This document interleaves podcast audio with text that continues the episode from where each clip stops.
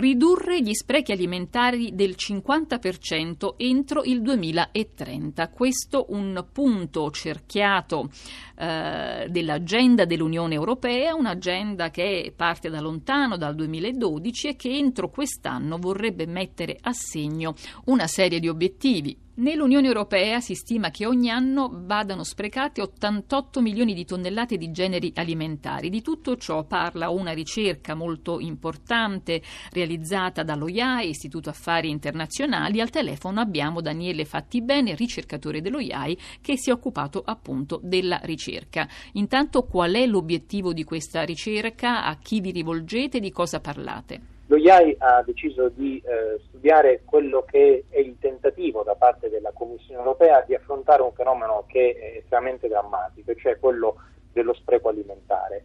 E, ehm, lo spreco alimentare, o meglio lo spreco e le perdite alimentari ehm, producono ogni anno una quantità eh, di, eh, di, di cibo che potenzialmente potrebbe essere destinato al consumo umano, Eh, che eh, secondo eh, gli ultimi dati della, della FAO supera il miliardo di eh, tonnellate, con eh, costi ambientali, sociali ed economici pari a più di due virgola cinque mila miliardi di euro, quindi una cifra che è superiore al debito pubblico eh, dell'Italia.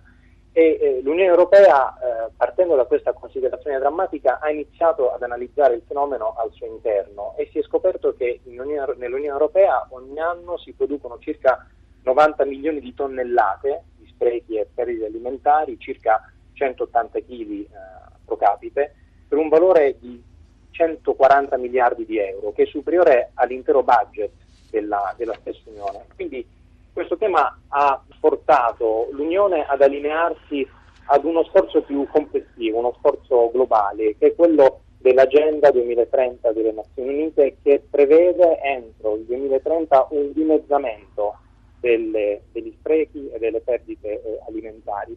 E eh, questo eh, sforzo ha spinto l'O I A I a dar vita ad una ricerca che eh, mette al suo interno diversi tipi di attori, attori istituzionali come la Commissione, il Parlamento, eh, il Ministero dell'Ambiente, la Presidenza del Consiglio italiana, che in ottica G sette è stata coinvolta fortemente, soprattutto nell'ultima ministeriale di giugno, eh, in questa tematica, ma anche attori industriali, sia del settore della distribuzione che della produzione, terzo settore, quindi enti eh, caritatevoli, ma anche eh, gruppi ed associazioni che sono molto attivi nella, nella, nella lotta allo spreco alimentare, e eh, infine anche il settore accademico, quindi università e centri di ricerca che negli anni hanno deciso di affrontare eh, questo fenomeno. Daniele, e... Daniele Fattibene, rispetto agli obiettivi che eh, ci si è proposti, o meglio che l'Unione Europea ha messo in agenda, però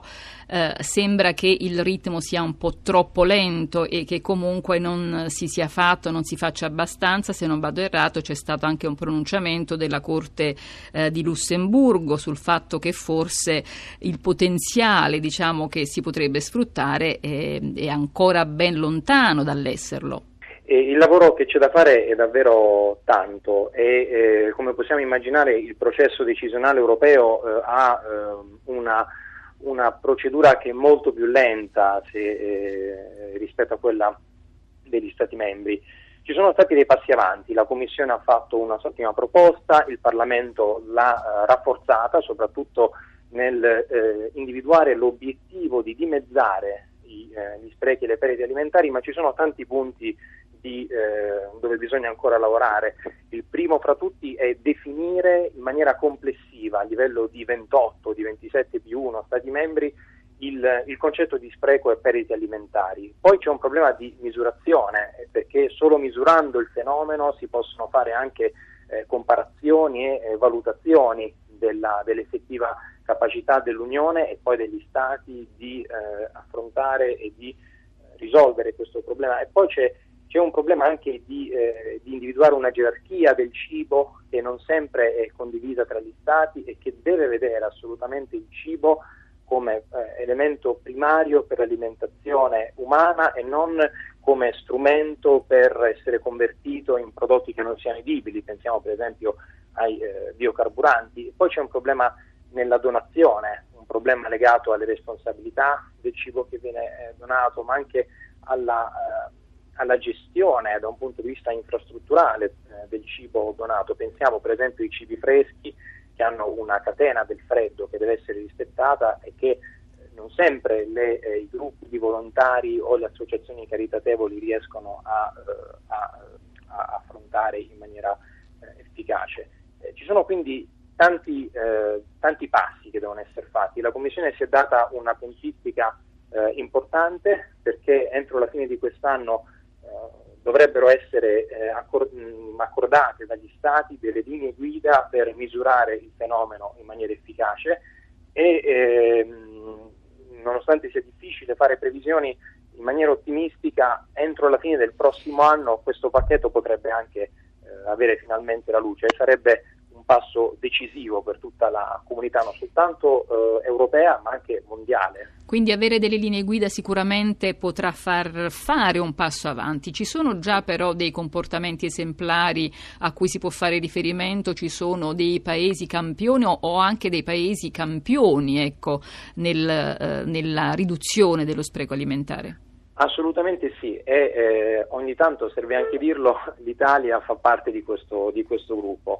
Um, a livello europeo ci sono due paesi che eh, negli ultimi eh, due anni hanno effettuato davvero dei salti in avanti notevoli nella lotta allo spreco alimentare. Il primo è, è stato la Francia, che ha approvato una legge molto importante con un approccio anche abbastanza punitivo, che eh, nasce con l'obiettivo di impedire che eh, le grandi catene di distribuzione potessero effettuare, cosa che purtroppo si verificava, eh, Distru- proprio potessero distruggere il cibo che eh, avanzava.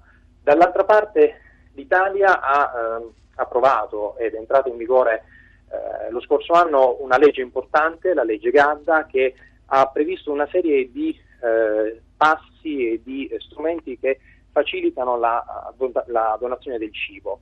Una legge che ha visto anche un coinvolgimento importantissimo di, eh, del terzo settore e di attori non necessariamente eh, istituzionali, e che eh, sta dando già importanti eh, frutti, eh, eh, anche se non mancano anche da questo punto di vista eh, delle, delle critiche da parte di, eh, di, diversi, di diversi attori. Però eh, possiamo dire che, gran, eh, che Francia e Italia eh, sono dei paesi eh, guida e punto di riferimento per, per tutti gli altri. Questo eh, non può che essere eh, un bene, sia per noi italiani eh, sia ovviamente per tutta la popolazione dell'Unione Europea. A proposito dei meccanismi decisionali e degli attori più o meno influenti, quanto è politica questa questione? Quanto è politica anche la lentezza o l'accelerazione, oppure la messa a segno, ecco, degli obiettivi? Eh, eh, diciamo che eh, il cibo di per sé è un elemento molto politico. Probabilmente il cibo è l'atto più politico eh, che noi compiamo ogni giorno, perché quando facciamo la spesa facciamo una scelta politica, quindi Eh, si tratta di un tema estremamente delicato che eh, ovviamente va a toccare eh, importanti eh, interessi eh, economici e eh, legittimi anche, perché gli attori coinvolti nella filiera alimentare sono, sono tantissimi e eh, basti pensare che eh, alla complessità di eh, misurare un fenomeno dalla, dal campo alla forchetta. Non è semplice eh, misurare per esempio la quantità di cibo che viene sprecato eh, nel campo a livello di, di Eh, produzione e, e, e intervenire in questo settore implica per esempio andare a guardare a quelli che sono gli accordi fra agricoltori, produttori e eh, catene di distribuzione, dove ovviamente ci sono eh, interessi molto molto importanti che bisogna tutelare sia da una parte che dall'altra, ma pensiamo anche per esempio a tutta la, la infrastruttura che ci vuole nel processo di eh, donazione, con ostacoli legali, con ostacoli economici.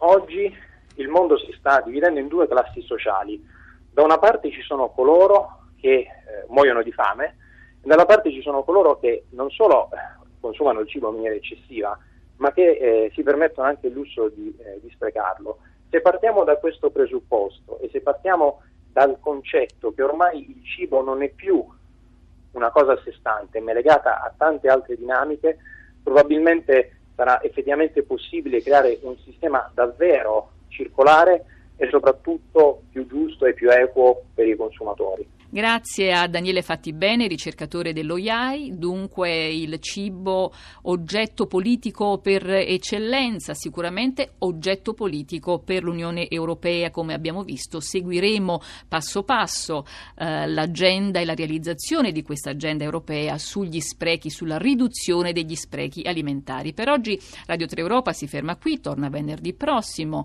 Come al solito adesso restate con noi per seguire Radio tre Scienza. Intanto un Grazie per l'ascolto, una buona giornata da Anna Maria Giordano.